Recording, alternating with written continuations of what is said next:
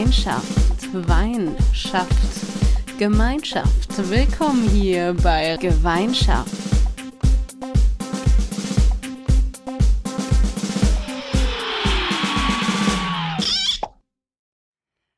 Halli, hallo, hallöchen. Hier ist die Rosa und mit mir dabei sind die Sophie und die Clara. Wir begrüßen euch recht herzlich zu unserer neuen Folge, nämlich die Gewerkschaft im Betrieb. Und bis dahin möchten wir noch einmal kurz zurückgucken zur Folge Nummer 6. Dort ging es um Reisen mit und für die Gewerkschaft. Und wir haben eine Ex-Urlauberin oder immer noch Urlauberin. Ich weiß es nicht, Clara. Hilf mir auf die Sprünge. Wie ist der Stand? Während wir hier gerade aufnehmen, bin ich noch Urlauberin, Sonderurlauberin, Umzugsurlauberin. Aber wenn unsere treuen HörerInnen die Folge hören, bin ich schon wieder voll am Arbeiten. Uiuiui. Ui, ui. Fühlst du dich denn urlaubig? Äh, seit Dienstag nicht mehr, weil ich seit Dienstag, wir haben gerade Samstag, am Umziehen bin und das sich nicht ganz so urlaubig anfühlt, sondern viel mit Schleppen und Packen und Organisieren zu tun hat. Was ich vom, beim Rest meines Urlaubs nicht unbedingt behaupten kann, dass da viel organisiert wurde, sondern eher viel Urlaub gemacht. Aber du hast keinen Strafzettel mit nach Hause gebracht, oder? Nein. Ich war brav. Wir wurden einmal, also vielleicht für unsere Zuhörerinnen zur Erklärung, privat persönlich mit einem kleinen Bus in Frankreich unterwegs und wir haben halt da, wo es gepasst hat, gecampt gestanden. Und einmal wurden wir so halb von der Polizei geweckt, weil wir da nicht stehen durften, unbedingt über Nacht, wo wir standen. Aber die Polizisten in Frankreich waren sehr nett und haben uns nur gesagt, wenn wir unseren Müll mitnehmen, dann ist das kein Problem, dass wir hier geschlafen haben.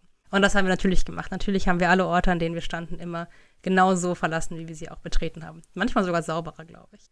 Endlich normale Menschen. Oh, muss dann erstmal nach Frankreich fahren, damit die Polizei menschlich bleibt. Ey.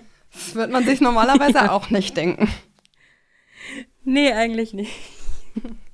Ich wünsche dir auf jeden Fall für deinen ersten Arbeitstag, dass er nicht so vollgepackt ist mit einer Million Mails und dass du halt nicht das Gefühl hast, nach einem Tag direkt wieder in Urlaub zu können, sondern dass du es ruhig angehen lassen kannst, auch mal nachfragen kannst, wie es so gelaufen ist bei deinen Kolleginnen und Kollegen und denen auch eine kleine Urlaubsanekdote noch erzählen kannst und nicht wieder direkt der Stress dich äh, frisst.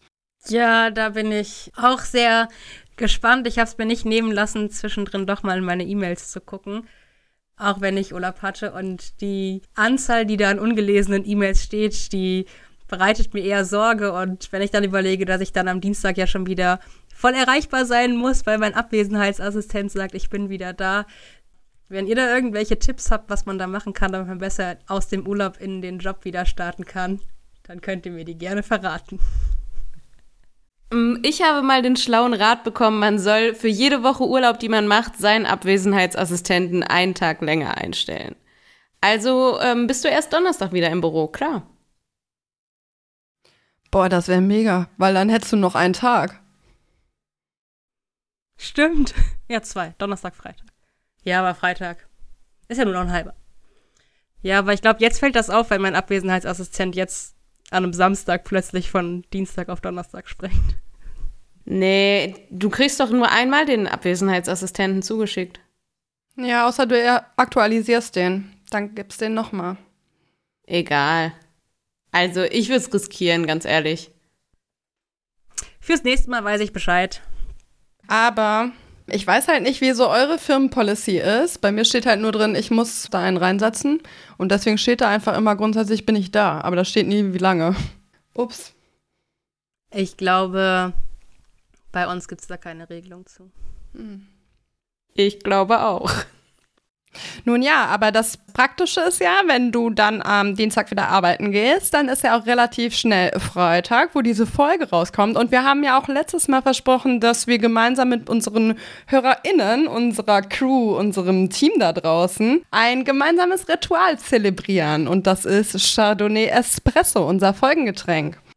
Ja. Ich muss euch gestehen, auf unserem neuen Blog, den wir haben, habe ich auch heute schon die Anleitung live geschaltet, damit jeder unserer Hörer und jede unserer Hörerinnen sich ordentlich vorbereiten kann für Freitag. Die finden also das Ritual schon mal in Light erklärt auf unserem Blog, aber ich werde es jetzt trotzdem nochmal für euch und für euch da draußen kurz erklären.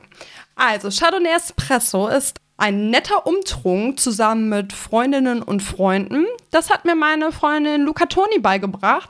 Die ist derzeit in Norditalien, deswegen einen schönen Gruß dahin. Und sie hat es aus Berlin mitgebracht. Das heißt auch einen schönen Gruß nach Berlin. Und es funktioniert folgendermaßen. Es war einmal eine Freundin von einer Freundin, die war Kellnerin.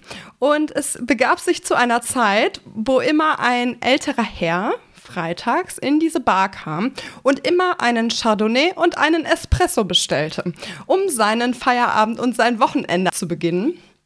Und naja, das ist ein sehr, sehr schönes Ritual, haben wir uns gedacht, denn sporadisch kommen Freunde dazu, dann plaudert man, es kommen mehr, es gehen wieder Leute und es ist so ein lebendiges Etwas, was man dort zelebriert. Und da hat man sich gedacht, lass uns das in die Welt raustragen. Chardonnay Espresso. Das heißt, ihr braucht jetzt einen Chardonnay oder alternativ irgendeinen Weißwein, das ist okay. Hauptsache Wein und Weiß. Und ein Espresso oder Kaffee oder ein schönes, warmes, besinnliches Getränk, mit dem man so eine Wohlfühlatmosphäre auch gestalten kann. Und das müsst ihr jetzt mal hier so bereitstellen. Glühwein? so für die Winterzeit? Ja, wenn du willst, Sophie, do it. Für dich gibt's also heute Glühwein. Ein Schluck. Ein Schluck Wein, ein Schluck Glühwein. Hier, seht ihr doch, oder? Uiuiui. Bist im Flugzeug? Bereitest du Ja. dich auf unsere alternative Demoform vor? Exakt.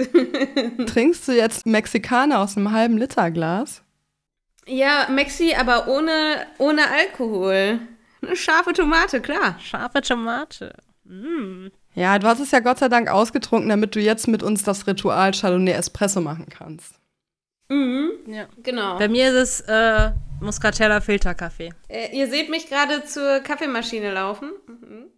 Es ist eine wunderbare Variation, Ja. die du am Map trinkst. Es funktioniert folgendermaßen. Zunächst muss man alle seine Getränke so bereitstellen. Man hat so Freundinnen, Freunde, alle in der Leitung oder zu Hause oder man geht halt dorthin, wo diese Zelebrierung stattfindet. Und nun ja, dann hat man beides so bereit und man entspannt sich so ein bisschen und man fängt so an zu plaudern. Man dreht sich schon mal so eine Zigarette vor, wenn man eine Raucherin ist oder ein Raucher. Ansonsten kann man es auch weglassen. Und dann startet man die Chardonnay Espresso Playlist. Das ist relativ wichtig, weil die besteht aus vier Liedern, vier in der Tat. Ich werde sie auch auf unsere Playlist mit draufschaufeln, damit unsere HörerInnen das auch wirklich so mit uns nachspielen können. Und das drauf Rebecca Black mit Friday, weil, ne, es ist ja Freitag und wir beginnen das Wochenende. Dann kommt so ein schöner Song aus den 90ern mit Wonderwall Just More. Danach kommt ein Gospelchor mit Sinach heißen die oder Sinech oder so. Ich weiß es nicht genau. Äh, das heißt auf jeden Fall eine Who I Am. Und danach kommt ein Song, der ist schon auf unserer Playlist, aber vielleicht kann man ihn ein zweites Mal hinzufügen von Aerobic, Urlaub in Italien. Und wenn diese Playlist zu Ende ist, ist das Ritual zu Ende. Und das Ritual geht folgendermaßen. Zunächst ist man immer noch auf der entspannten, gemütlichen Atmosphäre. Dann nimmt man einen Zug seiner Zigarette, nippt einmal an einem Espresso, Mm, lecker. stellt den Espresso wieder ab, entspannt sich weiter, raucht noch ein bisschen vor sich hin. Oder auch nicht, wenn man was auf seine Gesundheit gibt. Bla bla bla. Wenn man Spaß haben will, Nee, dann ich möchte hier man. nicht irgendwie Rauchen bevorteilen und bewerben. Ich finde das sehr kritisch. Ja, okay. Dann legen wir kurz die Zigarette weg, nehmen unser Weißweinglas und jetzt dürfen wir aneinander anstoßen mit schönes Wochenende, einen tollen Start, Schönes Stößchen Wochenende. auf euch. Und Friday, Friday. Na, na, na, na, na, na, na, na, na. Ja, und das geht jetzt auf jeden Fall. Hatten wir nicht in den letzten drei Folgen schon gesagt, wir lassen das mit dem Singen in den Folgen? Ja, aber wir müssen Aber ein bisschen diese nie. Playlist irgendwie moderieren, also so simulieren. Und da, also, und ich habe auch noch nichts Negatives von unseren ZuhörerInnen gehört, deswegen vielleicht mögen sie es ja auch einfach, wenn wir singen. Und wären enttäuscht, wenn wir es lassen. Oh, das kann natürlich auch sein. Gebt uns da mal bitte Feedback. Also, äh, wenn ihr, wenn ihr wollt, dass wir noch mehr singen, schreibt uns das gerne. Wir können auch einfach die ganze Folge singen. Ach du Scheiß. Lieber nicht.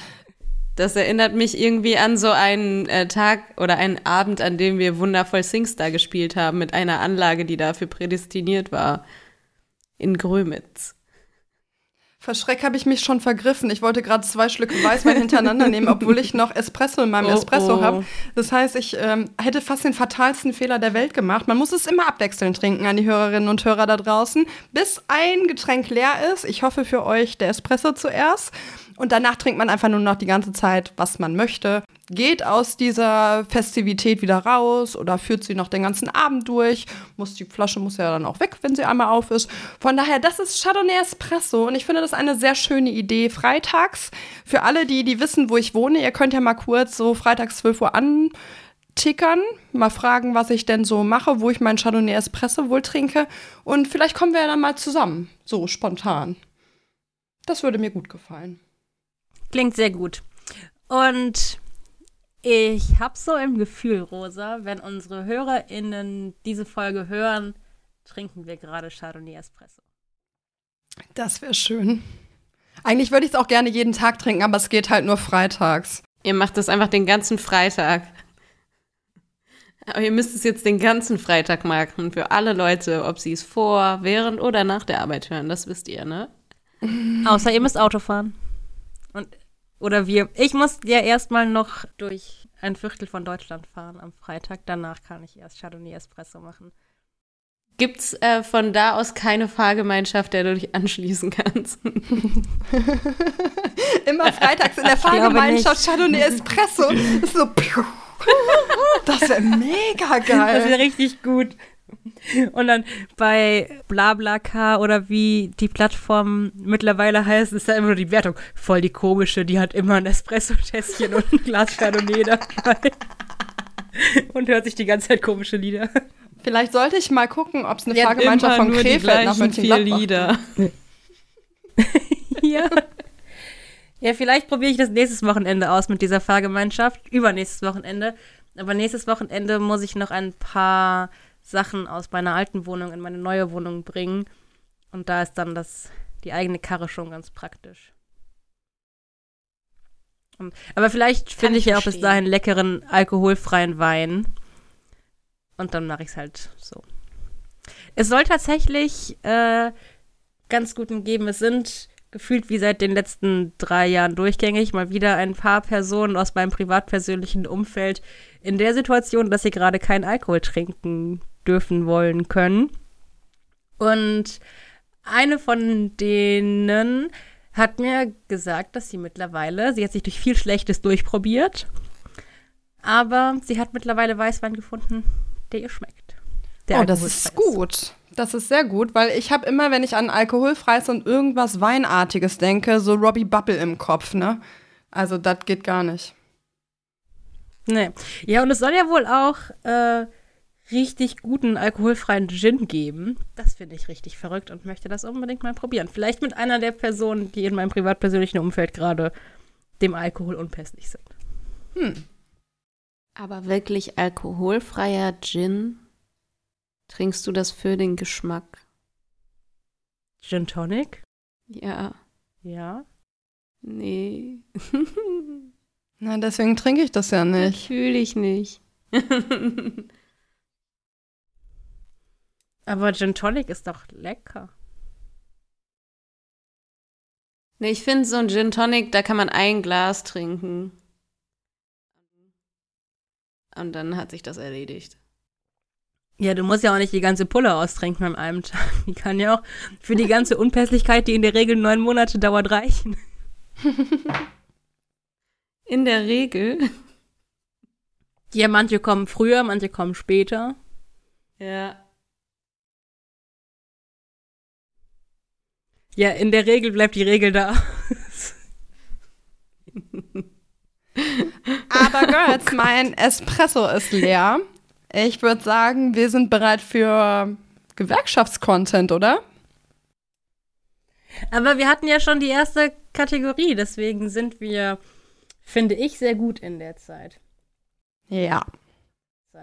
Apropos Gewerkschaftscontent, ähm, ich habe ein sehr cooles Feedback, wie ich fand, bekommen von einem guten Freund von mir, der auch fleißiger Hörer unseres Podcasts ist.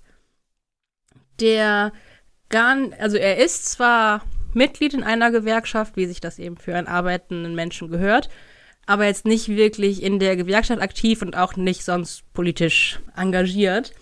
Und er hat mir gesagt, dass er unsere letzten beiden Folgen, die Urlaubs- und die Reisefolge, zwar auch unterhaltsam fand, er sich aber wünscht, dass wir wieder mehr zu richtigen Themen zurückkommen, weil er das richtig geil findet, von uns so viel Infos zu bekommen. Oh, voller Herzmoment. Ja. Voll gut. Da ist mir dann auch mein Herz ein bisschen aufgegangen. Sehr sweet. Und ich habe ihm dann nicht verraten, worum es dieses Mal geht, aber ich konnte ihm zumindest so viel verraten, dass es wieder inhaltlicher werden wird. Und falls du das jetzt hörst, fühl dich gegrüßt. Ja, ich möchte dich auch grüßen, unbekannterweise. Und ich grüße meine Großeltern und alle aus meiner Schulzeit. Die gesamte Klasse 4b. Kennt ihr das, wenn Leute einmal im Radio jemand grüßen wollen und dann grüßen sie einfach alle Leute, die sie von Facebook kennen? So, ja, dann grüße ich noch die Amelie und die Susanne. Liebe Grüße. Die Radiomoderatoren sind so richtig angespannt, so, ja, ist gut, reicht jetzt auch. Hör auf zu reden. Faden dich schon so raus. Ja. Eigentlich arbeitet er gerade noch weiter seine Liste ab. Das ist aber ein wirklich, wirklich nettes Feedback. Das freut mich. Ja, mich hat das auch sehr gefreut. Und damit wir ihm jetzt nicht äh, versprochen haben, wir werden dieses Mal wieder inhaltlicher und dann doch wieder eine halbe Stunde rumlabern, bevor der Inhalt kommt, würde ich sagen, steigen wir doch ins Thema ein. Und unsere liebe Rosa hat euch ja schon zum Beginn der Folge verraten, worum es diese Folge geht. Es geht um Mitbestimmung. Und wie immer starten wir unser Thema mit einem kleinen Input zur Mitbestimmung. Mitbestimmung, was ist das eigentlich? Warum können wir eigentlich mitbestimmen? Wie können wir mitbestimmen? Und wer kann denn überhaupt mitbestimmen? Und die ganze Mitbestimmung, die wir in Deutschland haben, fußt tatsächlich aufs Grundgesetz. Das heißt, sie ist sehr, sehr stark in unserer Demokratie verankert. Auch in einem relativ frühen Artikel, im Artikel 9 Absatz 3, ist geregelt, dass jeder Mensch oder alle Menschen sich zu Organisationen vereinigen dürfen, die gemeinsame Interessen vertreten. Und darunter fallen eben auch Gewerkschaften. Das heißt, es darf keinem Menschen, der in Deutschland lebt, verwehrt werden, in einer Gewerkschaft Mitglied zu werden, eine Gewerkschaft zu gründen und damit seine Interessen zu vertreten, die ihm im Arbeitsleben betreffen. Auf dem gleichen Artikel fußt zum Beispiel auch die Gründung einer Partei. Also so hoch ist die Mitbestimmung im Betrieb, die Mitbestimmung in der Arbeitswelt bei uns in Deutschland angesiedelt. Und dass die Mitbestimmung so einen hohen Stellenwert bei uns hat und als wichtig angesehen wird, erkennt man zum Beispiel auch an der Betriebsverfassung, die direkt die betriebliche Mitbestimmung regelt. Da wird zum Beispiel davon gesprochen, dass ab fünf Beschäftigten in einem Betrieb ein Betriebsrat zu gründen ist. Also da steht nicht, es kann ein Betriebsrat gegründet werden, es, die, es gibt die Möglichkeit, einen Betriebsrat zu gründen, sondern es ist ein Betriebsrat zu gründen. Das heißt, rein vom Gesetz wird davon ausgegangen, dass wirklich jeder Betrieb, in dem mehr als fünf Menschen arbeiten, auch einen Betriebsrat gründet, damit die Beschäftigten in dem Betrieb eben mitbestimmen können, ihre betriebliche Mitbestimmung wahrnehmen können und mitentscheiden können, wie die Aspekte im Unternehmen, die sie auch betreffen, also die sozialen Aspekte zum Beispiel, im Betrieb umgesetzt werden. Boah, das wäre so gut. Stellt euch mal vor, dann wären ja super viele BetriebsrätInnen unterwegs. Ein Träumchen. Ja, das wäre richtig krass. Aber das Problem ist ja gerade bei den kleinen Betrieben immer wieder, dass die Arbeitgeber da richtig gut sind, die Mitbestimmung auszuhebeln. Also ich habe ja lange auch eine Berufsschultour für den DGB gemacht, wo wir in Berufsschulklassen reingegangen sind und denen erklärt haben, was sind Gewerkschaften eigentlich und warum ist das wichtig, seine Mitbestimmung auch zu nutzen. Und gerade in den Berufen, die eher in Familienbetrieben sind oder in Familienbetrieben arbeiten, zum Beispiel die Malerinnen und Lackiererinnen, bei denen war halt immer, ja, nee, aber mein Chef, der ist doch voll nett zu mir und der gibt mir doch schon alles. Warum soll ich denn da irgendwas mitbestimmen? Und wenn man dann ein bisschen genauer gefragt hat, war dann, der ist voll nett zu mir und gibt mir alles, dass er ihr die Arbeitskleidung bereitstellt. Hm. Obwohl das ja seine Pflicht ist als Arbeitgeber. Aber gerade in den kleinen Betrieben hast du halt eher die Möglichkeit, die Mitbestimmung auszuhebeln oder gar nicht erst den Wunsch von Mitbestimmung bei deinen Beschäftigten aufkommen zu lassen, weil du vieles, was deine Pflicht ist, halt leicht, als ich bin so ein netter Chef und ich mache ganz viel Tolles für euch abtun kannst und eben das Verhältnis zum Chef ja auch nochmal was anderes ist, wenn ich jetzt ein Beschäftigter von fünf bin oder von 2000 und den Chef, die Chefin noch nie persönlich gesehen habe. Genau, und da fehlt dann auch so ein bisschen Information halt einfach. Ne? Die Beschäftigten wissen meistens gar nicht, was die Rechte und Pflichten sind. Und so ging mir, ging mir das damals auch. Ich komme aus einem Betrieb, wo Gewerkschaft halt nicht gerade groß geschrieben wird. Wir haben zwar einen Betriebsrat und wir hatten auch eine Jugend- und Auszubildendenvertretung, aber da war das jetzt nicht so super üblich, dass alle in die Gewerkschaft eingetreten sind. Und ich wollte damals in die JAF und bin aber nicht reingekommen, um eine Stimme, glaube ich. Und das hat dann dazu geführt, dass ich aber auch gar nichts mehr mit denen zu tun hatte, weil da nicht wirklich geregelt war, dass Ersatzmitglieder dann auch Rechte haben und dann äh, da irgendwas mitentscheiden können. Das war halt total doof. Mhm. Ja, aber das ist ja genau auch wegen dem Punkt, dass Gewerkschaft und Betriebsrat halt eben nicht das Gleiche sind. Also es wird ja ganz oft gedacht, wenn der Betriebsrat irgendeinen Mist baut von der Belegschaft, dass die Gewerkschaft dann irgendwas falsch gemacht hat. Und genauso andersrum, wenn die Gewerkschaft jetzt einen Tarifvertrag abschließt, der nicht unbedingt auf so viel Zuspruch in dem Unternehmen führt, dann ist ja auch ganz schnell der Betriebsrat der Blöde, der das gemacht hat. Aber man muss halt immer differenziert betrachten. Das sind halt immer zwei verschiedene Gremien, zwei verschiedene Handlungspunkte und hier auch Mitbestimmungsarten, die man da hat, weil der Betriebsrat hat ja Rechte, die hat die Gewerkschaft einfach nicht und andersrum hat die Gewerkschaft eben auch Rechte, die der Betriebsrat nicht hat. Und und also der Betriebsrat und die JAF werden ja bestimmt, außer dass sie ihre Stellvertreter nicht äh, beachtet haben, sonst irgendwie bei euch funktioniert haben, aber eben komplett unabhängig von der Gewerkschaft.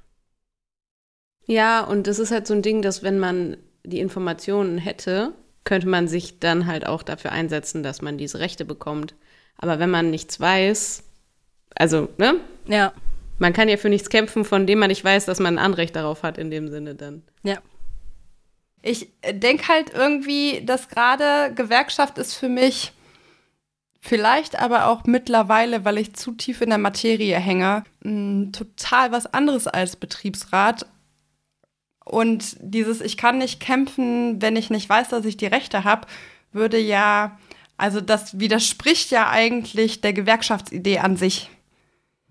Ne, wenn man überlegt, woher kamen die ersten Errungenschaften. Und deswegen verstehe ich manchmal nicht, warum Leute in den Betrieben, und ich meine, das passiert mir ja auch, dass, dass sie dann irgendwie entweder keine Lust haben oder keine Zeit oder ähm, es ihnen auch für sich erstmal gut genug geht, sich dann nicht engagieren zu wollen. Aber es geht halt nicht in meine Birne rein. So. Ja, nee, ich verstehe, was du meinst, aber das ist ja was anderes, wenn ich in einem Betrieb bin, in dem die Gewerkschaft eine Rolle spielt ob ich dann für mich persönlich entscheide, engagiere ich mich da jetzt drin oder sag, da sind schon so viele andere, da muss ich jetzt nicht auch noch was mitmachen. Oder wenn ich in einem Betrieb bin, wo die Gewerkschaft einfach keine Rolle spielt und man jetzt zum Beispiel von der Schule in die Ausbildung kommt und jetzt ja unbedingt nicht wirklich in unserem Schulsystem viel von Gewerkschaft und Mitbestimmung gehört hat während seiner Schullaufbahn und nie darüber informiert wurde, dass es eben diese Möglichkeiten gibt, Gewerkschaften beizutreten und seine Mitbestimmung wahrzunehmen und sich zu organisieren. Da dann gerade als junge Auszubildende, junger Auszubildender am Anfang seines Berufslebens drauf zu kommen, dass es diese Möglichkeit gibt und man sich von außen nochmal Hilfe holen kann, sehe ich leider auch eher schwierig. Aber das ist ein ganz, das ist nicht unbedingt, finde ich, ein Problem, was Gewerkschaften lösen können, sondern das ist ein Problem, was schon viel, viel früher anfängt. Das meine ich halt, dass wir mehr Informationen generell streuen müssen über Gewerkschaften, was sie ähm, erreicht haben, alles für die Gesellschaft und für die Arbeitswelt. Und dadurch hast du ja dann auch ein höheres Level an Wissen bei den Leuten, wenn die das erste Mal mit Gewerkschaft direkt wieder in den Kontakt kommen. Als dass sie dann denken, okay, was ist das jetzt? Ist das sowas wie eine Krankenkasse oder irgendein Verband? Weil das ist ja heutzutage meistens so, dass sie gar nicht wissen, was eine Gewerkschaft überhaupt ist. Boah, ja, und da triggerst du mich voll. Wenn man mal Schüler fragt. Ja, irgendeine Versicherung. Boah, mit dieser Krankenkasse, ne? Manchmal, aber ich glaube, das ist ein irgendwie zu, zu detailliertes Problem. Manchmal habe ich das Gefühl, es wird irgendwie gedacht, ich würde durch den Betrieb laufen und denen irgendwie so eine Freizeitunfallversicherung verkaufen, die sie irgendwie mit da drin haben, aber wegen der brauchen die nicht Mitglied werden so. Und es triggert mich total, wenn ich irgendwie runterrattern soll, was für Leistungsvorteile eine Gewerkschaft hat, weil ich meine, ich bin kein Versicherungsvertreterin. Ja. So, ich mache das alles ehrenamtlich und entweder bin ich überzeugt von der Sache und kann die Überzeugung auch noch weitergeben. Und ich meine, Tarif ist für mich schon das Größte der Leistungen in Anführungszeichen, nein, nicht in Anführungszeichen, ihr wisst, was ich meine, so, das ist der größte Batzen, wo jeder Einzelne sagen kann, okay, ich kann meinen Mitgliedsbeitrag machen, dann gibt es Profis, die verhandeln meine Gehaltsstrukturen oder ich stelle mir vor, ich mache das in Zukunft selber so und dann müsste eigentlich jeder innerhalb des Lohngefüges auf die Idee kommen, stimmt, macht Sinn, nehmt meine Kohle, lasst mich in Ruhe. Echt. Ich verstehe das nicht. ja, sorry für den Ausraster. Naja, alles gut. Nö, ist verständlich, absolut. Auf jeden Fall. Und ich glaube, wir beide würden lügen, wenn wir sagen, dass wir diesen Ausraster nicht auch schon mal irgendwann gehabt hätten. Ja, ich mehrfach. ich kann sagen, regelmäßig. Ah, ach ja, das ist irgendwie zum Mäusemelken. Man könnte sich bei diesem Thema jetzt auch in so eine Spirale des Todes reden, aber das machen wir jetzt mal nicht. Nein. Wir wollen ja nicht darüber reden, wie schlimm es ist, wenn man seine Mitbestimmung nicht nutzt, sondern wir wollen ja heute darüber reden, wie geil betriebliche Mitbestimmung eigentlich ist. Ja. Äh, und um genau das Problem, was wir gerade besprochen haben, zu beheben, ist der Ansatz von Sophie, finde ich, schon sehr wichtig, dass wir eben mehr zeigen müssen, was haben Gewerkschaften für uns getan und das eben mehr in die Gesellschaft raustragen müssen, sei es über Schulbildung oder einfach öffentliche Wirksamkeit. Aber was wir dabei auch nicht vergessen dürfen, ist, dass man nicht, nicht nur darüber sprechen darf, was haben Gewerkschaften für uns getan, sondern was tun sie heute auch noch. Da gibt es zum Beispiel von der Eva Schulz, die hat eine Rubrik über Funk, äh, das heißt Deutschland 3000. Und dort hat sie auch ein Video über Gewerkschaften gemacht. Das geht, glaube ich, vier Minuten. Und dieses Format lebt halt davon, ähm, kurz und knapp, schnell und witzig irgendwie Themen aufzubereiten äh, und das für junge Leute zugänglich zu machen. Und da hat sie dann mal so die drei größten Herausforderungen für Gewerkschaften in der aktuellen Zeit genannt. Und für sie waren das die Rekrutierung neuer Mitglieder, ähm, die Herausforderung, neue Branchen irgendwie in die Gewerkschaften zu integrieren und die Globalisierung, die dazu führt, dass Deutschland halt natürlich sich in dem weltweiten Geflecht irgendwie einfügen und konkurrenzfähig bleiben muss mit den Unternehmen. Und ich fand das Video halt sehr darauf pointiert, dass Gewerkschaften aktuell nichts Gutes für uns machen. Und das fand ich merkwürdig, weil natürlich sind es Schwächen, die da sind, aber es ist halt nicht so, als würden die Gewerkschaften daran nicht arbeiten und versuchen, Lösungen dafür zu finden. Aber es ist halt einfach zu sagen, wenn man selber nicht in diesem Geflecht drin ist, da passiert nichts und da äh, gibt es auch nichts, was irgendwie für die Jugend interessant und notwendig ist, was bei Gewerkschaften passiert, auch wenn sie die Frage gestellt hat nachher, wer ähm, sich vorstellen könnte, in eine Gewerkschaft zu gehen oder dass es auch wichtig ist, dass junge Leute sich für Gewerkschaften interessieren, ging das für mich irgendwie so sehr negativ daraus. Ich weiß nicht, wie habt ihr das gesehen? Muss ich dir voll zustimmen. Also ich liebe Deutschland 3000 wirklich. Also sowohl die Videos als auch den Podcast, den der auch hat, höre ich mir richtig gern an oder schaue ich mir richtig gern an. Aber bei dem Video war ich tatsächlich hart enttäuscht, weil das fand ich nur so einen ganz kleinen Teil von Gewerkschaftsarbeit wiedergespiegelt hat. Also es ging ja fast nur eigentlich um Lobbyismus und dass Gewerkschaften Lobbyarbeit für Arbeitnehmerinnen betreiben. Und was ich dann aber wiederum fand, was das genaue Gegenteil von dem, was im Video ausgesagt wurde, gezeigt hat, war zumindest auf Instagram die Kommentare unter dem Video. Also weil unter dem Video dann richtig viele Kolleginnen und Kollegen, die sich ehrenamtlich engagieren bei Gewerkschaften oder auch unsere Jugendverbände zu Wort gemeldet haben und nochmal gesagt haben, was machen wir Gewerkschaften eigentlich und warum sind die jungen Menschen eigentlich Mitglied in den Gewerkschaften und warum finden die es eigentlich geil, Mitglied zu sein und was kann man Gutes mit der Gewerkschaft erleben und erreichen auch.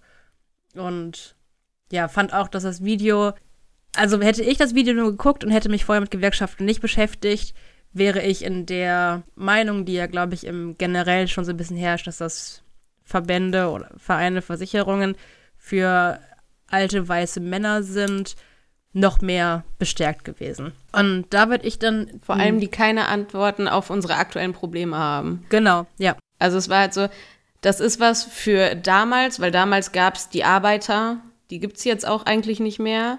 Was in gewisser Weise ja so ist, weil es gibt nicht mehr die Arbeiterklasse. Also es gibt wenig Leute, die sagen würden freiwillig über sich, ich bin in der Arbeiterklasse und definiere mich darüber. Mhm. Das ist halt eine Änderung, die es jetzt in der Zeit gab, aber dass die äh, Wichtigkeit und Relevanz in der Gesellschaft von Gewerkschaften nicht mehr existiert, finde ich halt nicht so, wie sie das da dargestellt hat. Mm, wobei, also es gab halt einen Punkt, der hat mich voll getriggert in dem, in dem Video. Wie war das denn jetzt? Gewerkschaften ähm, fordern was, was die Jungen aber nicht mehr wollen, aber die Jungen haben es auch nicht geschafft, den Gewerkschaften zu sagen, was sie wollen. Irgendwie sowas in dem Kontext war das. Und das hat mich halt auch voll getriggert, weil ich finde, da ist super viel Wahrheit tatsächlich drin. Ne? Also immer nur auf irgendwas zu schimpfen und das ist unabhängig jetzt von Gewerkschaften. Ne? Das ist ähm, in der Politik und das hast du in jedem, jedem einzelnen Bereich des Lebens, habe ich das Gefühl, dass Leute wahnsinnig gerne motzen, aber dann die Konsequenz daraus nicht ziehen, so, okay, ich finde es voll scheiße, jetzt engagiere ich mich oder beteilige mich oder nehme es selber in die Hand und dann wird es besser. So, das fand ich voll der wahre Punkt an diesem Video. Mm, und zum anderen fand ich, was wirklich, wirklich gefehlt hat, und daran merkt man, glaube ich, dass die Eva Schulz eben keinen gewerkschaftlichen Hintergrund hat. Und ich meine, die meisten JournalistInnen sind ja auch in total prekären Arbeitsverhältnissen unterwegs, ist, dass ich das Gefühl hatte, der wichtigste Punkt meiner Gewerkschaft, nämlich dass alle Menschen gleich sind in den Betrieben, dass es egal ist, woher ich komme und dass man so eine Solidarität unter den Beschäftigten hat. Komplett, egal welches Geschlecht, welches Alter, welche Herkunft, dass dieser Punkt eben komplett fehlte. Also da bin ich komplett bei Clara, die sagt, wir wurden da als Lobbyverband irgendwie abgestempelt was wir ja auch häufig sind als Gewerkschaften, ne? dass wir Lobbyarbeit machen. Mm, aber das war mir auch viel, viel zu kurz, dass viele Punkte, vor allen Dingen die in den Betrieben und die vor Ort überhaupt nicht genannt worden sind. Und na klar, ich wünsche mir mehr Errungenschaften und größere bahnbrechende Gesetzesänderungen oder ne, weniger Arbeitszeit pro Woche etc., viel mehr Urlaub. Wir hatten schon diverse Forderungen, aber das fehlte mir halt alles irgendwie in dem, in dem Video, das Miteinander und die gemeinsamen Werte, für die eine ganze Menge Menschen einstehen, doch eigentlich das Wichtigste sind. Und auch allgemein, dass eine Gewerkschaft halt nicht nur wie so ein Lobbyverband aus den Leuten, die da wirklich für arbeiten, besteht, sondern auch aus den Arbeitnehmern, die sich halt ehrenamtlich dafür engagieren und da Zeit reinstecken und das ja nochmal was ganz anderes ist. Also du hast da ja wirklich ein Zusammenhaltsgefühl mit Leuten über Unternehmen hinaus, zum Teil bundesweit, einfach weil man sich für die gleichen Themen interessiert und engagiert und einsetzt. Und das ist halt eher, ja, sowas wie eine Bewegung. Oder sollte es zumindest sein. Ja. Und ich war mit einer von denen, die auch direkt kommentiert hat, weil ähm, mir es einfach wichtig war zu sagen, ja, ich bin Vollblut-Gewerkschafterin, ehrenamtlich, da geht verdammt viel Zeit für mich drauf und das ist mir wichtig aus den, den Punkten.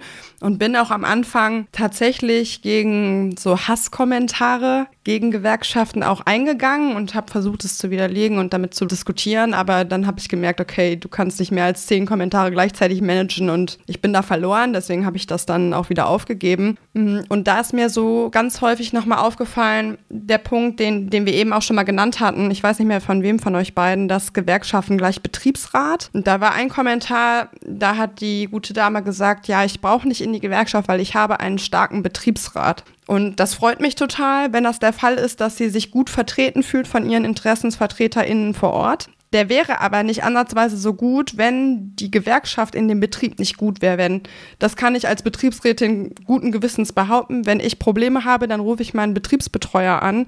Jede Gewerkschaft hat einen politischen Sekretär pro Betrieb auch oder ein Sekretär hat mehrere Betriebe. Nicht, dass das jetzt missverständlich rüberkommt. Und, das wäre äh, so krasser Luxus.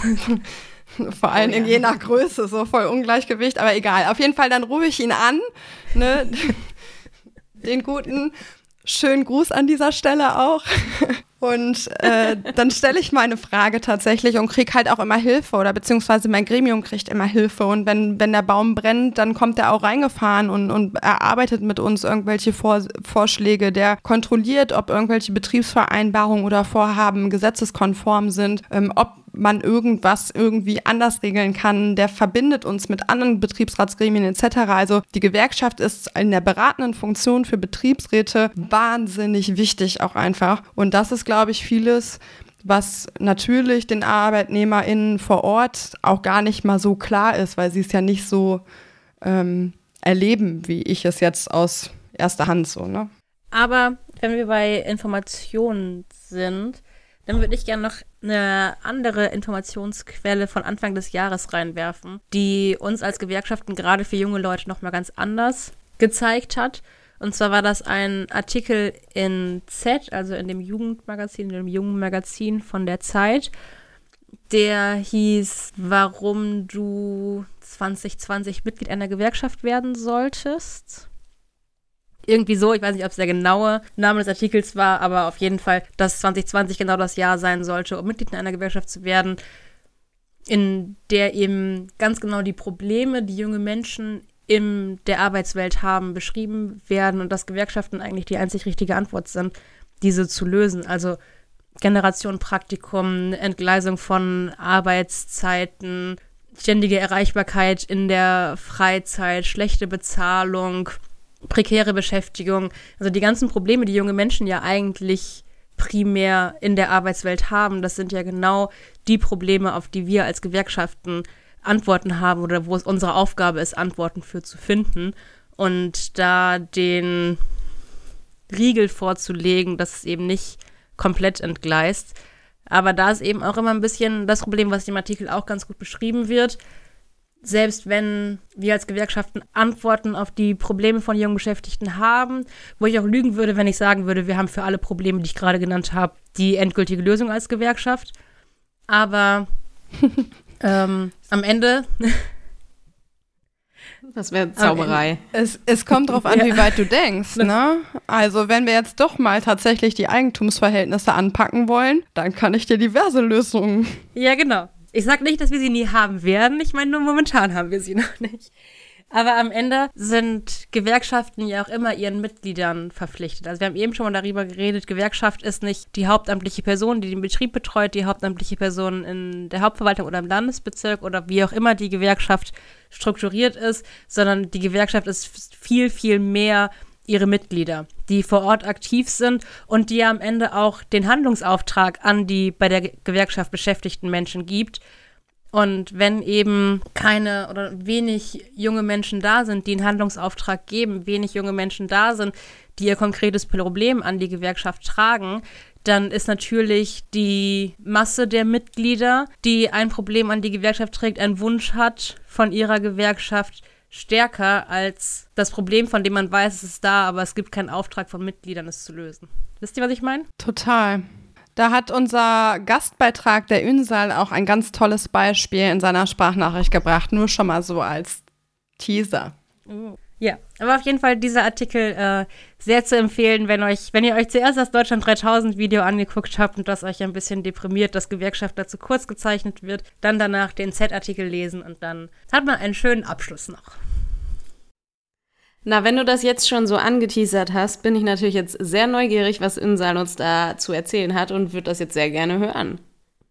Obwohl der erst später geplant war? Ja, wir können einfach mal richtig verrückt sein und den Zeitplan ein bisschen neu ordnen. Da bin ich, bin ich heute in Stimmung für. Das haben wir ja noch nie gemacht. mm, nein, noch nie. Dann äh, brauche ich kurz einen Schluck, dann bin ich vorbereitet. Stoßen wir an. Stößchen. Ja. Nur damit ihr euch das alle immer bildlich vorstellen könnt, wir haben jeweils immer zwei Weingläser, damit sich das schön anhört. Zum Anstoßen.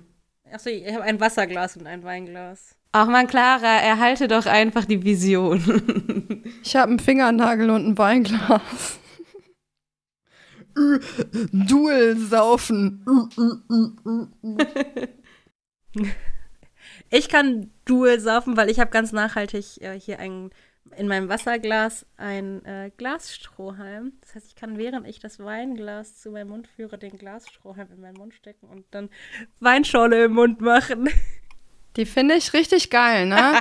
Aber ich finde es so scheiße, die sauber zu machen. Ich sehe das einfach nicht ein. Klappt auch nicht gleichzeitig. Hab's gerade probiert. Geht Spülmaschine nicht? Ich kann mir nicht vorstellen, dass sie da drin äh, sauber werden. Aber du kannst es ja einfach mal probieren, weil du siehst es ja. Also ich habe mir die gekauft und da gab's äh, in dem Paket so ein Pfeifenreiniger. So ein, genau, dazu. Also man muss. Ja, aber ist ich, doch scheiße. Ich gehe damit immer einfach einmal durch, bevor ich die Spülmaschine schmeiße und dann geht das. Also jetzt, wo ich in meiner Erwachsenenwohnung eine Spülmaschine habe. Bei der alten Wohnung in der Küche ging das ja nicht. Ich trinke lieber ohne Strohhalm. okay, ich bin bereit für Ünsal. Ihr auch? Yes! Let it go! Soll ich noch ein paar einleitende Worte sagen? Wobei Ünsal hat sich auch nochmal selber vorgestellt, deswegen ähm, lassen wir ihn doch reden. Lassen wir ihn reden. Hallo zusammen. Erstmal möchte ich mich bedanken, dass ihr mir die Chance gibt, ähm, hier bei eurem Podcast mit dabei zu sein. Das ehrt mich sehr. Mein Name ist Ünsal Bachar. Ich bin 33 Jahre jung und Gewerkschaftssekretär bei der IG Metall Duisburg-Dienstlaken. Wobei das Synonym Dienstlaken für den Kreis Wesel steht. Und hier bin ich zuständig für die Tarifgebiete im Handwerk, aber auch unterwegs in den Tarifgebieten Metall, Elektro und Stahlindustrie. Und äh, würde anfangen mit eurer ersten Frage. Ja, wieso liegt ihr die Gewerkschaft am Herzen? Direkt zu Beginn meiner Berufsausbildung bei den Hüttenwerken Krupp Mannesmann zum Elektroniker für Betriebstechnik habe ich auch die IG Metall kennengelernt und somit die Gewerkschaften. Es hat nicht lange gedauert, dass ich, äh, nachdem ich beim Ortsjugendausschuss hier in Duisburg aktiv wurde, dann irgendwann auch über den DGB die anderen Gewerkschaften, wie zum Beispiel IGBCE oder Verdi, kennengelernt habe. Und ähm, ich habe schnell Spaß an der Arbeit gefunden. Ähm, das Thema Solidarität wird bei den Gewerkschaften groß geschrieben, aber auch sich einzumischen in gesellschaftspolitische Fragen. Da, wo Ungerechtigkeit ist, da ähm, ja im demokratischen Sinne sich entgegenzustellen zu kämpfen. Das fand ich sehr spannend und seitdem bin ich auch dabei, quasi seit dem ersten Ausbildungsjahr. Zweite Frage, was siehst du für Vorteile in den unterschiedlichen Rollen, Ehrenamt und Hauptamt und welche Herausforderungen? Ähm, um klarzustellen, das Hauptamt dient dazu, quasi äh, den Unterbau, die Struktur aufrechtzuerhalten, damit die Ehrenamtlichen, die ja quasi dies, das unentgeltlich machen, ihre Arbeit auch ähm, ja, gut ausführen können. Wir können ehrenamtlich nicht abverlangen, dass sie neben ihrer beruflichen Tätigkeit noch strukturelle Themen sich beschäftigen. Ja, Raumorganisation, Termine vorbereiten, inhaltliche Themen ähm, redaktionell aufbereiten, aber auch die ganzen Prozesse zu gestalten. Dafür sind wir hauptamtlich da, aber immer äh, im Sinne und äh, auch in Zusammenarbeit und nach den Wünschen und Zielen unserer Ehrenamtlichen. Vorteil von den beiden Aufgaben ist, als Hauptamt ist es natürlich irgendwann schön, sein Hobby zum Beruf zu machen, was ich ja auch gemacht habe. Und äh, quasi den ganzen Tag ja etwas zu machen, wo man am Ende des Monats sagt, geil, das ist cool und dafür wirst du auch nur bezahlt. Und das Coole am Ehrenamt ist, dass man natürlich so viele Facetten hat. Man ist nah an der Basis, man ist nah an den Menschen, äh, man weiß, äh, was passiert, was aktuell los ist. Und daher haben beide Aufgaben unterschiedlichste Vorteile. Und auf der anderen Seite muss man halt wissen, ähm, bei den Gewerkschaften, der Schritt in die Hauptamtlichkeit ist auch heute noch wohl überlegt. So, man, man sollte nicht einfach sagen, ich werde hauptamtlich, weil wenn das im Lebenslauf steht und man merkt doch irgendwann, dass es, äh, dass die Hauptamtlichkeit nicht für einen ist, äh, ist es sehr schwer, wieder in die freie Wirtschaft zurückzukehren. Nächste Frage, warum hast du dich dann abschließend für die Arbeit des Gewerkschaftssekretärs entschieden? Ja, das war bei mir eigentlich eine sehr spannende, aber kurze Phase. Und zwar ähm, Ende letzten Jahres war ich Delegierter auf dem Gewerkschaftstag der IG Metall und wurde äh, dort informiert, dass wir einen Personalwechsel hier vor Ort haben, dass eine von mir sehr geschätzte Kollegin nach sehr langer Zeit in einer anderen Geschäftsstelle eine Herausforderung sucht. Und da war dann schnell die Frage, sie hat eine große Lücke hinterlassen, äh, wie geht's da weiter? Also Man hat lange und breit darüber diskutiert, dann war der Gewerkschaftstag vorbei, war wieder zu Hause äh, und ja, dann kamen die beiden Kollegen, die hier die Geschäftsstelle leiten, auf mich zu und haben mir quasi die Stelle angeboten. So. Das war erstmal die ersten Tage und die ersten ein, zwei Wochen auch nicht einfach, diese Entscheidung für mich zu treffen. Denn nach über 13 Jahren bei HKM und äh, nach 13 Jahren hat man dann natürlich auch viele Freunde gefunden. Das war so ein zweites Zuhause für mich. Äh, war es nicht einfach, dort auszuziehen. Und ähm, ja, im Endeffekt habe ich mich trotzdem für den Job Gewerkschaftssekretär entschieden, weil ich am Ende mein Hobby endgültig zum Beruf machen wollte. Ich bin ja auch noch äh, kommunalpolitisch hier in Duisburg unterwegs und äh, das äh, vereinbart sich sehr gut. Und ich wusste aber auch, dass ich als Gewerkschaftssekretär dann nicht komplett raus bin, denn ähm, bei HKM haben wir eine gute, ordentliche, gut organisierte Truppe äh, mit einem hohen gewerkschaftlichen Organisationsgrad. Das heißt, alle Themen, die die Kollegen betreffen, würden mich auch weiterhin dort äh, betreffen. So, und über die Nummer habe ich mich dann entschieden, Gewerkschaftssekretär zu werden. Ich finde es auch sehr spannend. Ähm, ich habe 13 Jahre mit Gewerkschaftssekretären zusammengearbeitet, immer als Ehrenamtlicher. So, und jetzt äh, bin ich quasi äh, Hauptamtlicher und äh, versuche dann die Wünsche und die Ziele der Ehrenamtlichen äh, einzubauen, umzusetzen, voranzubringen. Ähm, das ist dann nochmal gut, beide Facetten, beide Seiten zu kennen. Gibt es eine Sache, auf die du besonders stolz bist? Ja, was heißt besonders stolz? Also in den letzten 14 Jahren habe ich viele unterschiedlichste Themen mitgestalten dürfen. Ähm, es gibt nichts Konkretes, wo ich sage, da bin ich besonders stolz. Ich bin natürlich stolz darauf, wenn ich sehe, dass unsere Generation zum Beispiel sehr intensiv auch innerhalb IG Metall das Thema Operation Übernahme, die Übernahme nach der Ausbildung vorangebracht hat. Wir haben sehr intensiv zum Beispiel als Gewerkschaft in den letzten Jahren auf Landesebene Nordrhein-Westfalen eine Reform des Arbeitnehmerweiterbildungsgesetzes vorangebracht, dass auch Auszubildende Bildungsurlaub nehmen dürfen. Das ist jetzt äh, in der Praxis nicht so von Bedeutung, aber das war schon für die jungen Menschen etwas Besonderes, so einen Gesetzverlauf oder Gesetzgebungsverlauf, so eine Reform mitgestalten zu dürfen. Ähm, was ich immer wieder spannend fand in unterschiedlichsten Konstellationen war es, ja, wenn man die ersten Male auf so diese Granten trifft, wenn man das erste Mal äh, von Abgeordneten oder von äh, Spitzen Politikern dann wahrgenommen wird, äh, die dann äh, mit einem über grundsätzliche Sachen diskutieren darf. Das macht schon einen sehr stolz als junger Mensch und das imponiert auch einen das motiviert einen dann nochmal weiterzumachen, auch äh, in den Unternehmen. Wenn du wahrgenommen wirst von der Geschäftsführung oder vom Vorstand und mit denen dann über inhaltliche, konkrete Sachen reden kannst, dann äh, finde ich, dass das für die Arbeit dann nochmal so ein Motivationsfaktor ist. Ich weiß nicht, ob das einen stolz macht, aber ich finde schon, dass das einen sehr positiv stimmt. Mir wäre es vielleicht nochmal wichtig, auf die Themen einzugehen, warum Gewerkschaften auch 2020 noch wichtig sind. Also ich sage mal ganz platt, solange es den Kapitalismus gibt, solange es abhängige Beschäftigung gibt, solange es die Marktwirtschaft gibt, wird es Gewerkschaften geben. Weil wir auch 2020 den Interessensgegensatz haben. Wir sehen es gerade ganz praktisch plastisch an der Situation rund um Corona. Ähm, Beschäftigte sollen in Kurzarbeit gehen, aber Unternehmen wollen keinen Zuschuss zahlen. Warum? So, das ist eine Verteilungsfrage. Auch 2020 haben wir immer noch die Verteilungsfrage zu diskutieren. Wir sehen anhand von Tönnies, was es heißt, wenn schlecht oder gar nicht organisierte Belegschaften sich der Herausforderung stellen. Natürlich ist auch die Frage, inwieweit äh, Menschen, die äh, für Arbeit hierhin kommen, zuwandern, die sprachliche Barrieren haben, überhaupt die Möglichkeit haben, sich da zu engagieren. So, das ist dann mal wiederum anders gesehen unsere Aufgabe, dies zu gestalten. Nicht umsonst sind wir jetzt mittlerweile in mehreren Sprachen immer mit unseren Materialien unterwegs. Daher kann ich an dieser Stelle nochmal appellieren, dass sich Menschen gewerkschaftlich organisieren. Nicht einmal alles quasi mit einer Gesetzgebungswelle erwarten, so nach dem Motto, Mindestlohn soll auf 15 Euro gehen und die gesetzliche Arbeitszeit soll auf 35 gehen, dann ist alles okay. So, das wird leider nicht funktionieren. Das hat einfach den praktischen Hintergrund, dass auch Gewerkschaften, wenn sie für die Arbeitnehmer sich einsetzen in der Politik, dann erst äh, Gesetze entstehen oder auch in unserem Sinne verändert werden. Und auf der anderen Seite haben wir neue Herausforderungen. Wir haben das Thema Digitalisierung. Wir haben das Thema, was jetzt immer stärker kommt, mobiles Arbeiten. Neue Formen von Arbeiten kommen auf uns zu. So, wir haben jetzt die Möglichkeit, diese mitzugestalten, wenn wir uns organisieren. Denn Veränderungen werden wir niemals aufhalten. Das haben wir jetzt auch im Rahmen von Corona gesehen.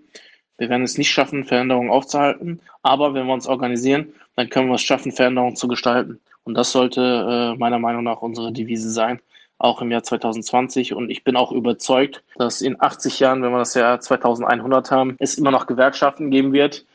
Ähm, ja, ob dann die Gewerkschaftskongresse noch in Kongresshallen stattfinden oder im Space, weiß ich nicht. Aber ich glaube schon, dass abhängige Beschäftigung es auch dort noch weiterhin geben wird und wir dann äh, auch in Zukunft noch die Gestaltung haben müssen. Daher nochmal von hier aus ein Appell an alle, sich gewerkschaftlich zu organisieren.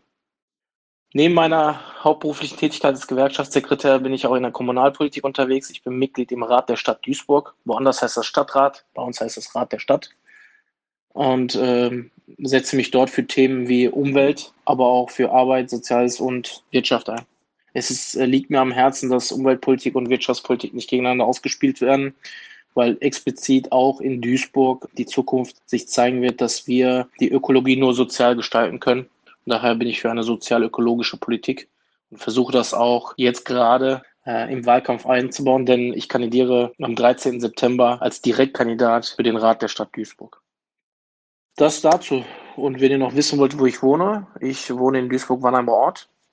Das ist ein schöner Stadtteil am Rhein. Schön ist immer so eine subjektive Sache. Ich bin hier geboren und aufgewachsen. Daher ist das für mich schön und äh, ist so quasi meine Heimat. Ähm, wenn man bedenkt, ihr habt vorhin meinen Namen gehört, meine Großväter sind als Gastarbeiter aus der Türkei gekommen und wir haben immer wieder diese Heimatdiskussion. Meine Heimat ist äh, Wannermer Ort oder Duisburg oder Nordrhein-Westfalen. Aber natürlich habe ich auch Wurzeln in der Türkei und äh, in Zeiten von Corona ist das nochmal anstrengend, wenn man äh, vielleicht Freunde und Verwandte nicht besuchen kann. Aber darum soll es in unserem Podcast nicht gehen, sondern es geht um unsere Gewerkschaftsarbeit. Und auch da ist aktuell viel in der Diskussion, viel in der Thematik ähm, Reisen in Corona-Zeit. Eigentlich könnten wir heute stundenlang äh, miteinander reden, aber vielleicht können wir das nochmal für eine weitere Folge aufbewahren. Ja, ich bedanke mich bei euch. Schön, dass ihr mir die Möglichkeit gegeben habt, dass ihr mir Zeit und Raum gegeben habt, hier bei eurem Podcast dabei sein zu dürfen. Das freut mich sehr. Ich wünsche euch viel Erfolg. Bleibt dabei. Es ist echt ein cooles Format und äh, ja, vielleicht können wir uns in Zukunft dann doch mal über unterschiedlichste Themen unterhalten. Eins sage ich euch, Ihr seid bei mir herzlich eingeladen. Bis dahin, Glück auf. Auf, lieber Ünsal, auf. Oh, Glück auf. Auf. Richtig süß. Und Prost. Ja, ich muss sagen, ich fühle und liebe alles an seinen Nachrichten. Voll schön geworden, oder? Ich bin auch richtig, richtig zufrieden geworden. Ähm, für alle Hörerinnen und Hörer da draußen. Normalerweise fragen, also besprechen wir ein Thema oder haben ein Thema im Kopf, überlegen so, was passt da rein, was passt da nicht und welche Gästin, welcher Gast könnte da coole Dinge zu sagen. Und uns ist halt direkt eigentlich Ünsal auch eingefallen. Und normalerweise fragen wir dann nur so, hättest du Lust und mach mal so um die zehn Minuten und dann guck mal, was du so machst oder sollen wir dir Fragen schicken? Und er sagt so, nee, stell mal Fragen und wir gucken mal. Und es ist einfach wie Arsch auf Eimer tatsächlich so, so cool geworden. Und von meiner Seite, oder ich glaube, ich kann für uns drei sprechen, ähm, wir wünschen dir alles, alles Gute zur anstehenden Wahl, Ünsal, dass du auch weiterhin kommunalpolitisch dich einbringen kannst und äh, diese, unsere große Partei, mit nach vorne bringen kannst in Duisburg. Wuhu! Auf jeden Fall. Und auch ein kleiner Aufruf an all unsere Duisburger Hörerinnen, die in dem Wahlkreis leben, in dem man Ünsal wählen kann. Ihr habt gehört, ist ein echt guter Typ. Also wisst ihr, wo ihr euer Kreuz machen müsst. Yay, yay! Wir können auch dazu mal eine Folge machen. Richtig gute Idee. Das schreiben wir sofort auf unsere Agenda. Ich muss aber auch zugeben, dass mich Ünsals Nachrichten tatsächlich auch ein bisschen melancholisch gemacht haben. Er hat ja das Thema Bildungsurlaub für Azubis angesprochen in NRW und der Kampf, den wir als Gewerkschaftsjugend da geführt haben und die unzähligen Gespräche, die mit PolitikerInnen geführt wurden, bis dieser Kompromiss geschaffen wurde, den es ja jetzt für Azubis in NRW beim Bildungsurlaub gibt. Und zu der Zeit, als äh, das eben eine starke Forderung der Gewerkschaftsjugenden in NRW war, war ich auch noch ehrenamtlich in NRW in den Gewerkschaftsjugenden aktiv und erinnere mich da auch an viele haarraufende Gespräche mit von manchen Parteien sehr großem Unverständnis dafür, warum denn Azubis auch Bildungsurlaub brauchen und die lernen doch schon genug in der Ausbildung und sollen mal wann anders lernen. Äh, wenn ich jetzt sage, die Partei, die da ganz groß drin war, fängt mit einem C an, können sich, glaube ich, alle denken, was der eigentliche Gedanke von dieser Partei war, warum Azubis denn keinen Bildungsurlaub bekommen sollten. Und muss auch sagen, ich glaube, wenn zu der Zeit schon die Landesregierung, die jetzt in der Regierungsverantwortung gewesen wäre, hätten wir das nicht geschafft, dass Azubis Bildungsurlaub bekommen in Nordrhein-Westfalen. Aber es war irgendwie so eine Mischung aus Melancholie, die es bei mir gerade eben ausgelöst hat. Und so ein, ja, Mann, es war aber auch richtig geil, dann endlich irgendwann die Nachricht zu bekommen, der Bildungsurlaub für Azubis wird eingeführt, weil das so ein, ja, krasses Ding war irgendwie, was wir als Gewerkschaftsjugenden, die da teilweise ja auch alleine auf weiter Flur waren, durchgesetzt haben und wirklich man so seine politische Macht als Gewerkschaft auch einfach gespürt hat, was wir, wenn wir uns alle zusammentun, erreichen können und durchsetzen können. Das ist ein fantastisches Beispiel irgendwie für Gewerkschaften tatsächlich als Lobbyisten, laut Eva Schulz. weil, weil tatsächlich ist es die Plattform für abhängig Beschäftigte, die eigenen Forderungen in die Politik zu tragen und Sachen tatsächlich zu verbessern. Ne? Also, und gerade auch kommunalpolitisch kannst du ja total viele Dinge anpacken als Gewerkschaftsjugenden. Also, und sei es nur die Buslinie, die eigentlich nicht zum Werk fährt, wenn man zur Frühschicht müsste. Ne? Also, das sind auch schon so total klassische Beispiele, wo eine Gewerkschaftsjugend einfach mal ins Gespräch kommen kann mit Politik und einfach mal sagen kann, wo drückt der Schuh? Noch nicht mal jetzt groß und Neuerungen irgendwie zu machen, aber einfach zu sagen, hey, hier arbeiten um die 100 Azubis und die kommen einfach nicht zur Frühschicht mit den Öffis. So, was ist da los? Kann man da nicht irgendwas machen? Und das, das bringt schon wahnsinnig viel, wenn wir ähm, aus den Betrieben heraus an die Gewerkschaften oder mit uns dann als aktive ehrenamtliche GewerkschafterInnen ähm, das Thema platzieren. Ja, ja, und ich, also wenn das eben falsch rübergekommen ist, ich will auch gar nicht bestreiten, dass Gewerkschaften Lobbyarbeit machen, weil fuck ja, wir machen Lobbyismus, aber den guten Lobbyismus, also weil wie dumm ist es denn am Ende von Menschen, dass sich Unternehmen, die es halt leisten können, Lobbyisten zu bezahlen, Lobbyismus betreiben und für die Wirtschaft Politik gemacht wird und die Arbeitnehmerinnen dann auf der anderen Seite stehen und sagen, ja, wir stehen jetzt blöder, wir können nichts machen. Natürlich müssen wir uns dann für die Gesamtheit vereinigen und die Macht, die wir haben in der Politik durchsetzen, damit wir halt nicht im Kapitalismus, den Ünsal ja auch angesprochen hat, am Ende komplett die Gearschten sind und ja, blöd dastehen einfach, weil sich der einzelne Arbeitnehmer, die einzelne Arbeitnehmerin halt nicht mal eben einen Lobbyisten für 10.000 Euro im Monat einkaufen kann, der dann dafür sorgt, dass in der Politik das gemacht wird, was er haben möchte. Also ähm, bezogen auf die EU gibt es 25.000 Lobbyisten, die da unterwegs sind in Brüssel. Und ich glaube, davon stellen wir jetzt nicht so super viele. Dann kann man sich ausrechnen, wie viel der, äh, also wer der Rest davon ist und wofür, für wen die unterwegs sind. Also Lobbyismus ist ja wahnsinnig schlecht geprägt, so vom Namensstamm irgendwie schon. Ne? Man nimmt das, den Namen in, in den Mund und dann alles schon, oh Gott, das ist schlecht, das ist schlimm. Aber es ist es ist für mich vollkommen normal und es gehört für mich vollkommen in ein politisches Geschehen rein, dass Interessensvertretungen versuchen, SpezialistInnen für ihr Themengebiet zu sein. Und ich finde es auch nicht schlimm, tatsächlich irgendwie Lobbyist zu sein. Oder ich würde auch nicht unterscheiden zwischen den Guten und den Schlechten tatsächlich. Das, was ich bemängel, ist, dass es wahnsinnig intransparent ist gerade und was ich bemängel, aber es ist halt normal in diesem kapitalistischen System, dass die Leute, die mehr Geld haben, sich halt mehr Menschen leisten können, die eben Politik für ihre Sachen machen. Und Ja, ich meine, Gewerkschaften sind irgendwie der einzige Part im kapitalistischen System, die ähm, die ganze Zeit daran arbeiten, sich selber abzuschaffen, so, ne, um jetzt mal das Phrasenschwein nochmal zu bedienen. Mm, aber das qualifiziert uns nicht als gute oder schlechte Lobbyisten. Also das widerstrebt mir gerade so ein bisschen klarer, muss ich sagen. Also ich würde sagen, die Unterscheidung kann man schon machen. Es gibt Lobbyisten, die halt bestechen und äh, irgendwie in kriminelle Machenschaften verwickelt sind, um da irgendwie Politiker zu überzeugen und die auf ihre Seite zu ziehen. Da würde ich uns jetzt nicht unbedingt sehen. Nee. Also ich finde, die Unterscheidung kann man schon machen. Das, das gehört nicht zu unserem Tonus.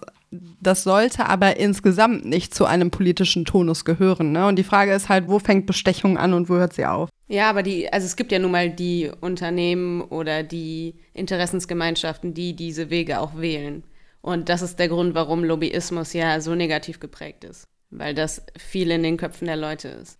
Mm, aber da sehe ich tatsächlich eher das größere Problem an Menschen, die sich bestechen lassen, tatsächlich. Also da bin ich irgendwie zu naiv und hoffe, dass Menschen, die sich für ein politisches Amt aufstellen lassen, auch tatsächlich Grundwerte haben, die sagen, ich mache Politik für die Interessen meiner WählerInnen. Und da habe ich eher die Hoffnung, dass wenn man sich mal so ein so eine Ibiza-Affäre zum Beispiel nochmal vor Augen führt, dass das erst überhaupt nicht, also äh, sorry, aber dass man überhaupt nicht dahin kommt. Es gibt auch Betriebsräte, die irgendwie schon in den Verruf geraten sind, weil sie aus Versehen in Brasilien, aus Versehen in so einem Stripclub, aus Versehen in so einem Fünf-Sterne-Hotel untergekommen sind und sie wussten natürlich überhaupt nichts davon. Sie sind halt angetreten zu einer Geschäftsreise so. Ja, ich, also, na klar ist das nett, auch mal schön untergebracht zu sein und so weiter. Äh, deswegen ist halt ne, das super kritisch, wo fängt es an und wo hört es auf. Aber in diesem klaren Fall ist es definitiv schon over the top und da muss auch jeder noch mal kurz in sich selber gucken. Würde ich das privat mir auch gönnen? Ja oder nein? Wenn ja, dann do it und wenn nein, dann eben nicht. Und ja, das, also da finde ich die Angebote auch sehr verwerflich. Da bin ich auch bei Sophie so, dass das gehört sich nicht. Aber also da finde ich, da verliere ich auch jeden Mut an Politik oder an irgendwelchen Ämtern, die das nicht verkörpern sollten. Aber da bin ich voll bei dir, Rosa. Also definitiv ist die Seite des Bestochenen in der Politik kritischer zu sehen als des Bestechenden. Weil wenn wir alle einmal ganz tief selbst in uns reinhören und überlegen, hätte ich alle finanziellen Mittel für mich zur Hand, würde ich diese nutzen, damit es mir persönlich besser geht. Also da kann man ja sogar Lobbyismus weg von der Politik und ins kleinere zum Beispiel denken, nutze ich das Geld, was ich habe, damit es mir besser geht, damit es mir irgendwie erleichtert wird. Sage ich mal, ich habe eine große Wohnung und viel Geld, aber wenig Zeit. Nutze ich dieses Geld, damit es mir besser geht und ich mich nicht über einen Haushalt abfacken muss und hole mir Hilfe in den Haushalt, hole mir eine Reinigungskraft, bezahle diese Reinigungskraft dafür, dass sie mir die Wohnung putzt oder nutze ich das Geld, was ich habe, nicht und facke mich weiter darüber ab, dass ich zwar viel Geld habe, aber zu wenig Zeit und trotzdem meine Wohnung sauber halten muss. Natürlich ist jetzt die Arbeit der Reinigungskraft nicht verwerflich, nicht, dass ihr mich da falsch versteht, aber am Ende nutze ich mein Geld, um mir das Leben irgendwie zu vereinfachen. Und das machen ja am Ende große Konzerne nicht anders, wenn sie den Lobbyismus für sich nutzen. Sie nutzen das Geld, was sie haben, um sich Lobbyisten einzukaufen, um sich Fach, um sich Experten aus der Politik einzukaufen, damit für sie die politische Struktur, in der sie sich bewegen, erleichtert wird. Und die Person, die dann abgestraft werden sollte, verurteilt werden sollte, ist definitiv die Person aus der Politik, die sich einkaufen lässt. Weil es ist nicht ihre Aufgabe, sich zu bereichern an der Politik, die sie macht, sondern es ist ihre Aufgabe, wie du eben schon gesagt hast, Rosa, den Wählerinnenwillen durchzusetzen und die Politik zu machen, wofür sie gewählt wurde. Und ziemlich sicher, außer man wird von CDU oder FDP-Wählerinnen gewählt, ist nicht der Auftrag von den Menschen, die dich gewählt haben, dafür zu sorgen, dass Großkonzerne noch mehr Geld in sich reinscheffeln können. Ja, und das ist ja meistens noch nicht mal der Fall. Das ist so der Trugschluss, den man hat. Ich hatte das in der Uni irgendwann mal, das nennt sich Rent-Seeking.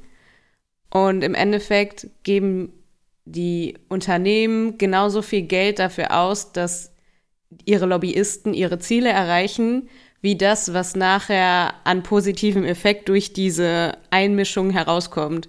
Und der Einzige, der wirklich profitiert, ist der Politiker. Und der, der das Nachsehen hat, ist halt der Steuerzahler oder der Staat an sich. Und das ist halt richtig krank. und da müssen wir dann auf jeden Fall auf Rosas Weg bleiben und sagen, wir müssen verhindern, dass Politiker sich bestechen lassen, weil das ist halt eigentlich das Grundproblem dabei. Boah, ist halt ein krass spannendes Feld irgendwie. Ich habe überhaupt keine Ahnung davon. Ähm, also was PolitikerInnen so verdienen, das kann man ja einsehen. Das war gar kein Thema. Aber was so im Lobbysektor angeht, keine Ahnung. Also als ich das vom, vom guten Philipp Amthor mit den Lieblingsmemes da von unserer lieben Sophie gehört habe, also ist mir auch schon fast der Arsch wieder geplatzt. Ich fand's unnormal abfuck, weil auch wenn ich natürlich, also was heißt natürlich, ne, aber auch wenn Philipp Amthor jetzt keine charismatische Person in meinem Sinne ist und ähm, ich mich eher darüber lustig mache, als ihn irgendwie wirklich ernst zu nehmen, ist er ein sehr, sehr junger Politiker und ich unterstelle irgendwie allen jungen, neueren ähm, Menschen im System, dass sie da irgendwie noch ihre Utopie, ihre Vorstellung haben, auch wenn sie nicht mit meinen übereinstimmen, aber dass sie irgendwie eine Vorstellung von, von besserem Leben und von dem demokratischen Staat irgendwie haben. Und davon zu lesen, das hat mich schon tatsächlich irgendwie sehr runtergezogen, muss ich sagen. Ja, bei mir war das sogar aus zwei Punkten so. Also zum einen genau aus dem, was du gerade beschrieben hast.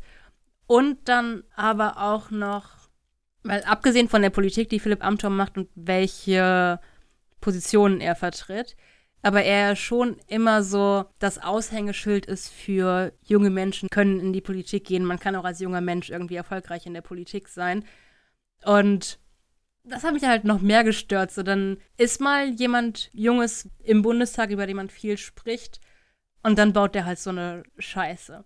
Ein bisschen beruhigt hat mich dann, dass ich dafür jetzt aber auch durch die Black Lives Matter Bewegung viel über eine der Vizepräsidentinnen aus dem Schleswig-Holsteiner Landtag, Aminata Touré, gesprochen wird, die halt einfach zwei Jahre jünger ist als ich und Vizepräsidentin eines Landtags ist, was ich halt auch richtig krass finde und auch in ihrem Bereich gute Politik macht. Oh, die ist so toll. Das hat mich dann so wieder ein bisschen befriedigt über meinen Range, über Philipp Amthor. Ja. Ich liebe die auch. Ja. Richtig gute Frau.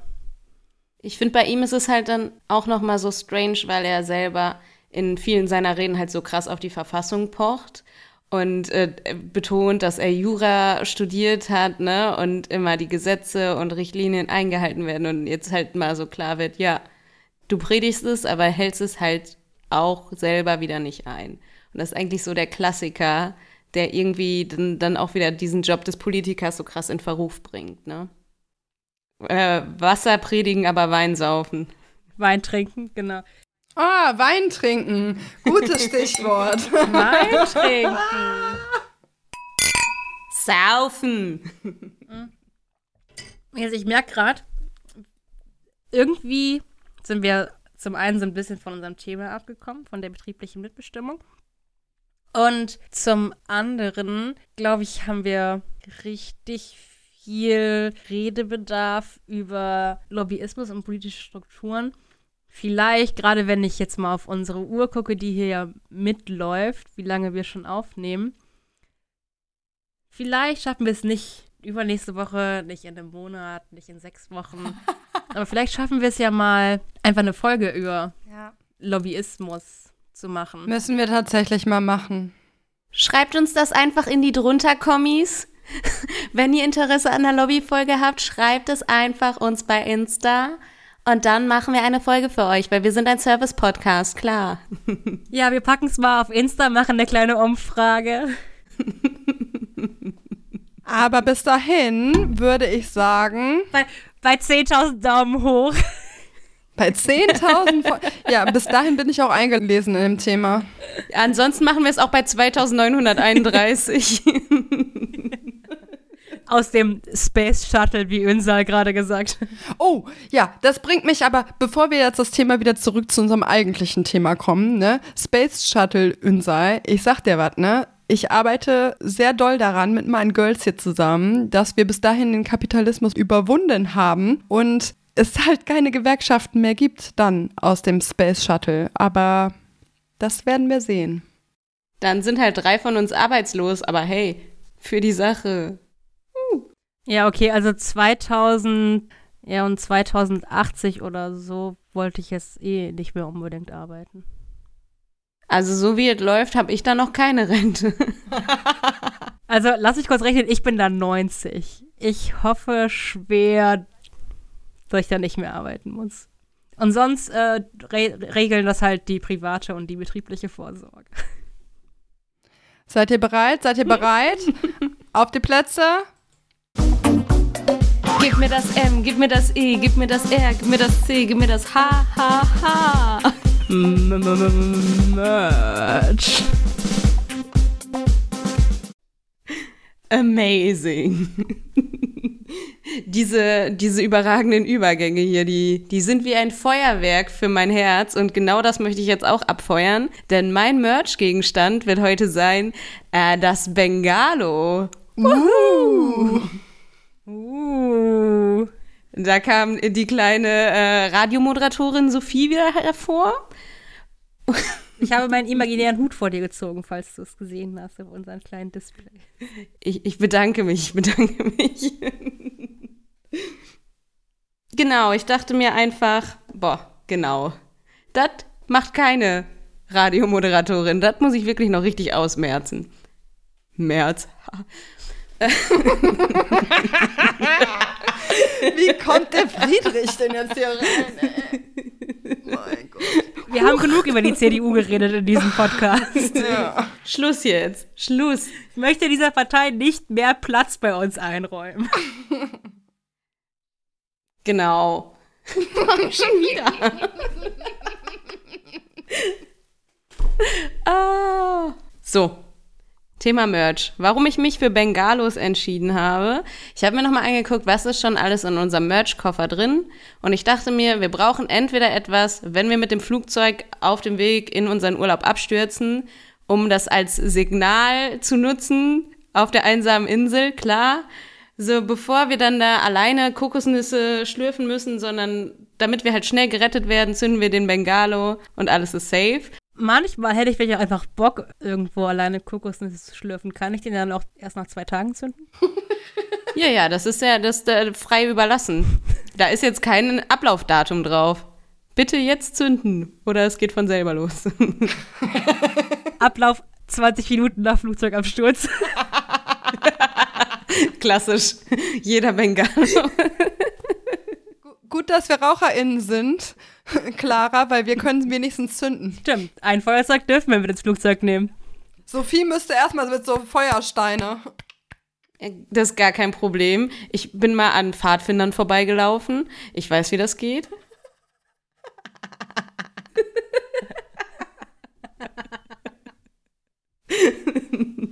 Richtige Feuersteinexpertin. Hast du etwa Erfahrung mit Pyrotechnik? Ah?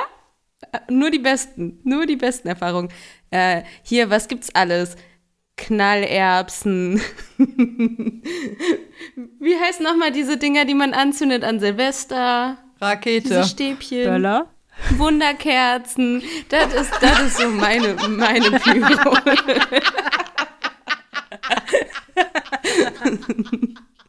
Knallerbsen und Wunderkerzen. Hier, Nats, nimm das. ich funkel dich weg.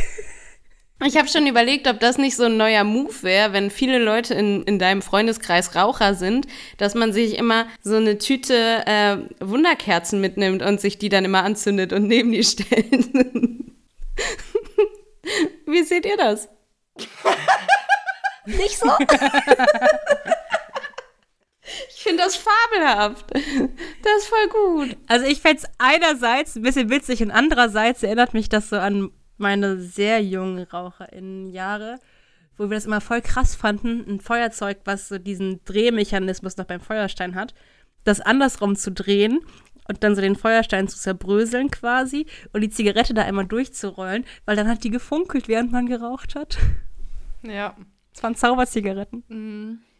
Okay. Also es, es ist halt auch schon gefährlich so, ne? Ja, aber das heißt ja andererseits auch, dass schon die junge Clara von diesem Gedanken, es funkelt, während man raucht, sehr begeistert war. Also erwarte ich das nächste Mal, wenn wir uns sehen, Sophie, und ich mir eine Zigarette anzünde, dass du dir sofort eine Wunderkerze anmachst. Aber sofort. Und, und vielleicht isst du dabei eine Kaugummi-Zigarette. Uh, ja, ich sag mal, das ist auf jeden Fall gesünder, als was ihr da veranstaltet. Mhm. Naja, ob der Qualm von einer Wunderkerze jetzt unbedingt so gesund ist. Ja, den inhaliere ich ja nicht. Das ist krass. Aber, aber Sophie, wofür kann ich denn das Bengalo noch nutzen, außer wenn ich mit meiner Kokosnuss und meinem Bahama Mama in der Hand dann doch die Rettung brauche? Natürlich auf Demos, natürlich nur, wenn das safe ist. Wir wollen natürlich niemand anderen in Gefahr bringen, aber das ist voll toll. Du meinst also für alles, wofür die Polizei es genehmigt? Genau. Wir, wir sind nicht illegal unterwegs, außer man ist im Rack. Aber wir wollen die Polizei ja eh reformieren. Von daher könnten wir neue Spielräume einbringen. Sternchen gemeinsam mit der GdP, der einzig wahren Gewerkschaft für Polizistinnen? Oh yes. Genau das meine ich. Danach haben wir überall die Möglichkeit, bengalische Feuer zu zünden und nie wieder Racial Profiling Probleme. Uh. Äh, das ist doch nur Stammbaumforschung, hallo.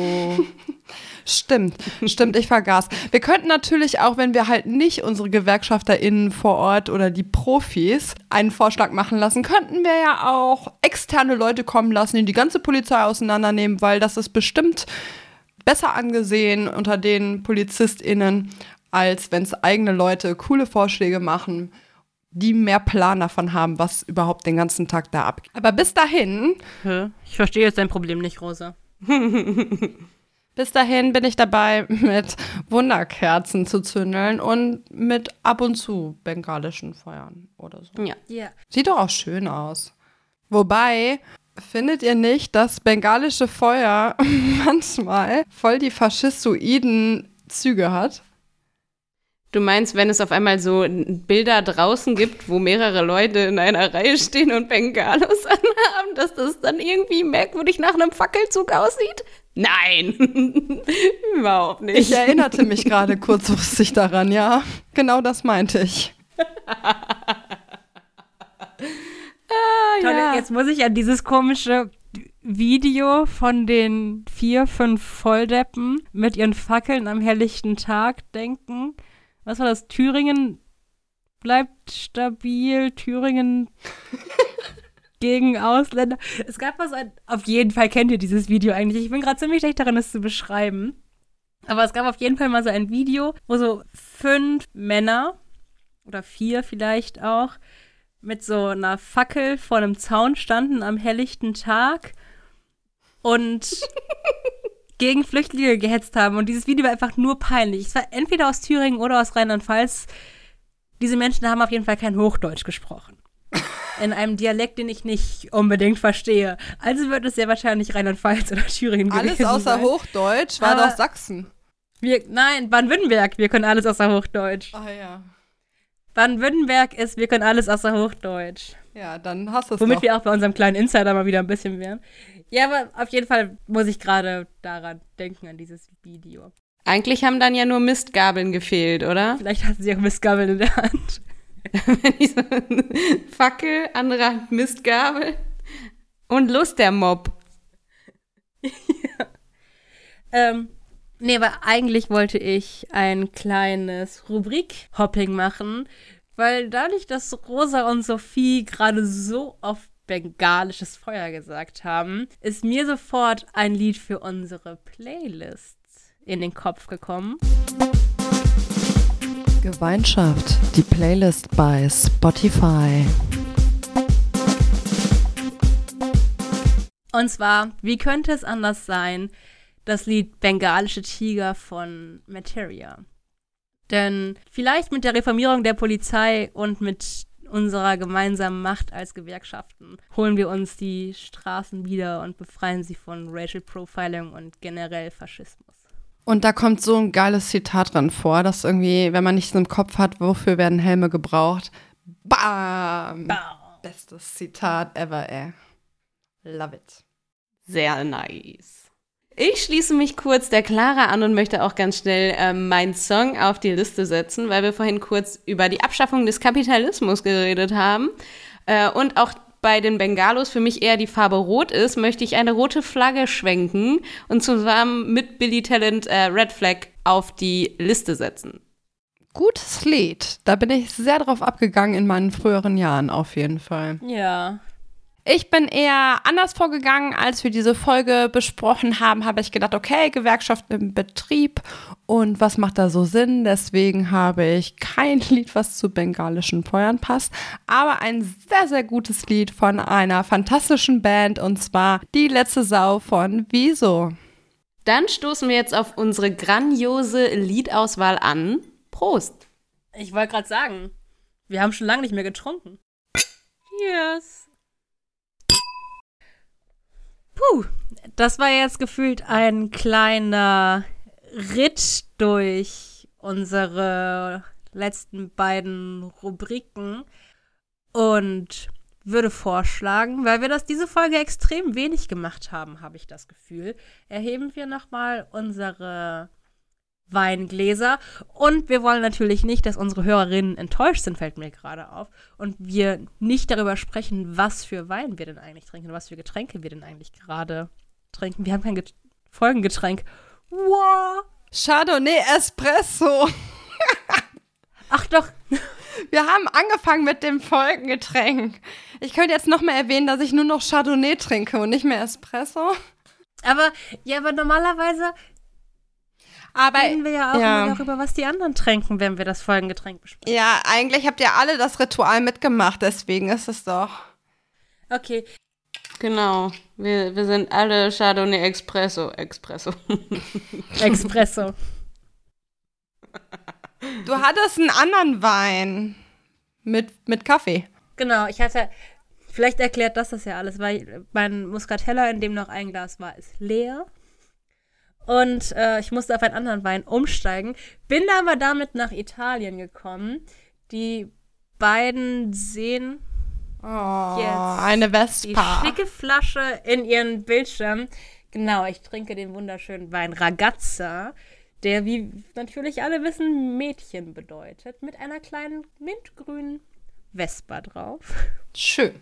Und ein Pinot Grigio, der äh, sehr mundet. Ist auch Bio. Ähm, da möchte ich auch noch was kurz zu meinem Weißwein sagen. Und die Sophie hat ein richtig krasses Getränk am Start. Ähm, ja, das ist auch ein Weißwein. Er kommt aus der Region Duisburg.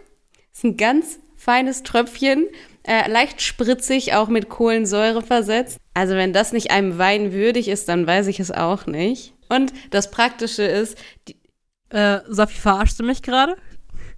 Die, die, dieser, dieser Wein wird in einer 1,5 Liter Flasche angeboten.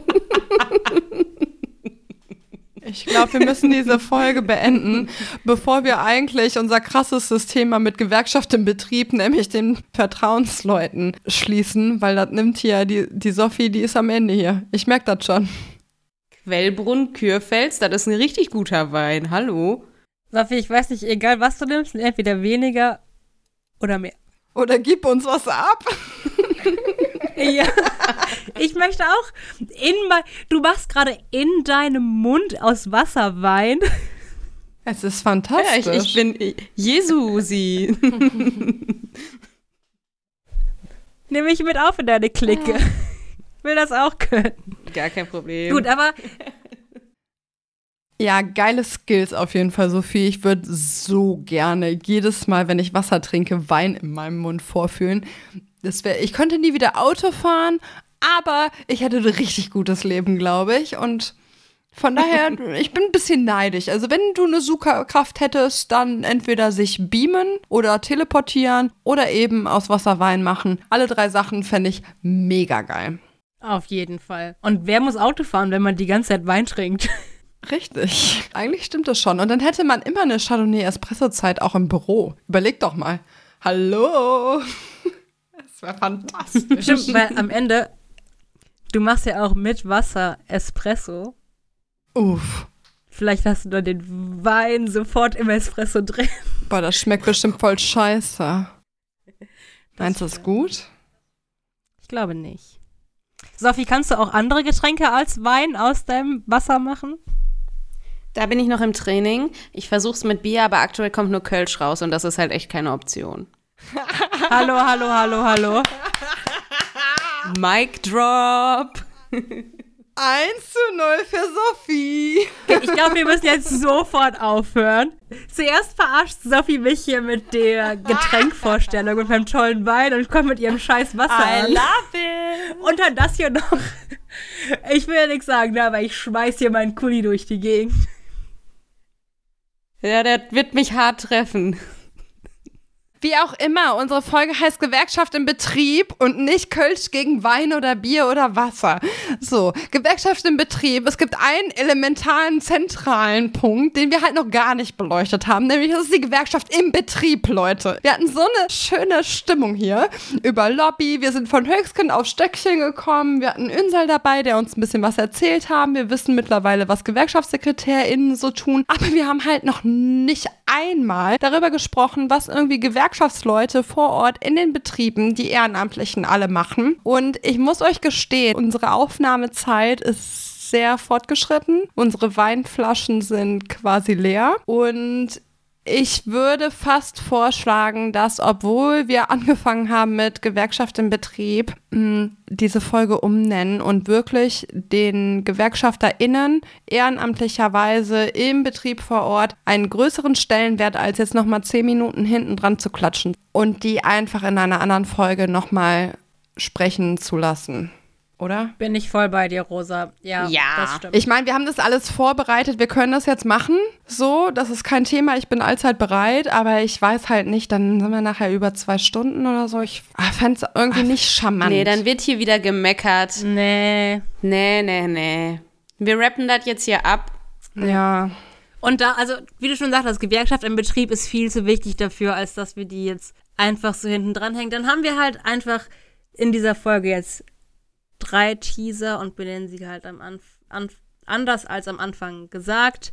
Dann freut euch darauf, dass es eine Folge über Gewerkschaft im Betrieb, über Kommunalwahl und über Lobbyismus irgendwann geben wird. Vielleicht können wir ja auch zwei der Themen irgendwie ein bisschen verknüpfen. Ich meine, die nächste Folge haben wir uns ja schon wohl überlegt, was wir da machen wollen, denn darüber sind wir gekommen mit Gewerkschaften im Betrieb, dass auch neue Azubis wieder anfangen und dass ja auch dort die ehrenamtlichen GewerkschafterInnen vor Ort wieder versuchen, ähm, möglichst die Azubis in ein, ein tolles Umfeld zu geleiten, wo man schon eine, eine feste Basis hat, wo man feste AnsprechpartnerInnen hat vor Ort direkt und natürlich auch neue Mitglieder in unseren Organisationen irgendwie zu gewinnen, dass sie direkt ihren Platz bei uns finden und ihre tollen Ideen einbringen können. Aber vielleicht danach.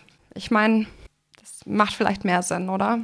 Ja, voll gut. Weil um den Bogen noch einmal zum Anfang der Folge zu spannen, für alle bald Azubis, die uns hören, 2020 ist genau das richtige Jahr, um Mitglied einer Gewerkschaft zu werden. Stimmt. Oh. Darauf stoßen wir jetzt nochmal an. Cheers! Prost! Dann überlegen wir uns jetzt noch einen neuen schnittigen Folgennamen und dann würde ich sagen, passt das so, oder? Ich sag mal, ihr wisst den Folgennamen vor uns. Also alles, was wir jetzt hier gerade sagen, dieses Mysterium, was wir hier aufrechterhalten, ist halt völliger Quatsch für euch. Aber ich hoffe, euch hat die Folge trotzdem sehr gut gefallen. äh, aber, aber, aber, Sophie, mir fallen abrupt mehrere sehr erfolgreiche und bekannte Podcasts ein, die auch immer wieder während ihrer Folge darüber sprechen, welchen Folgentitel sie denn dieser Folge geben könnten.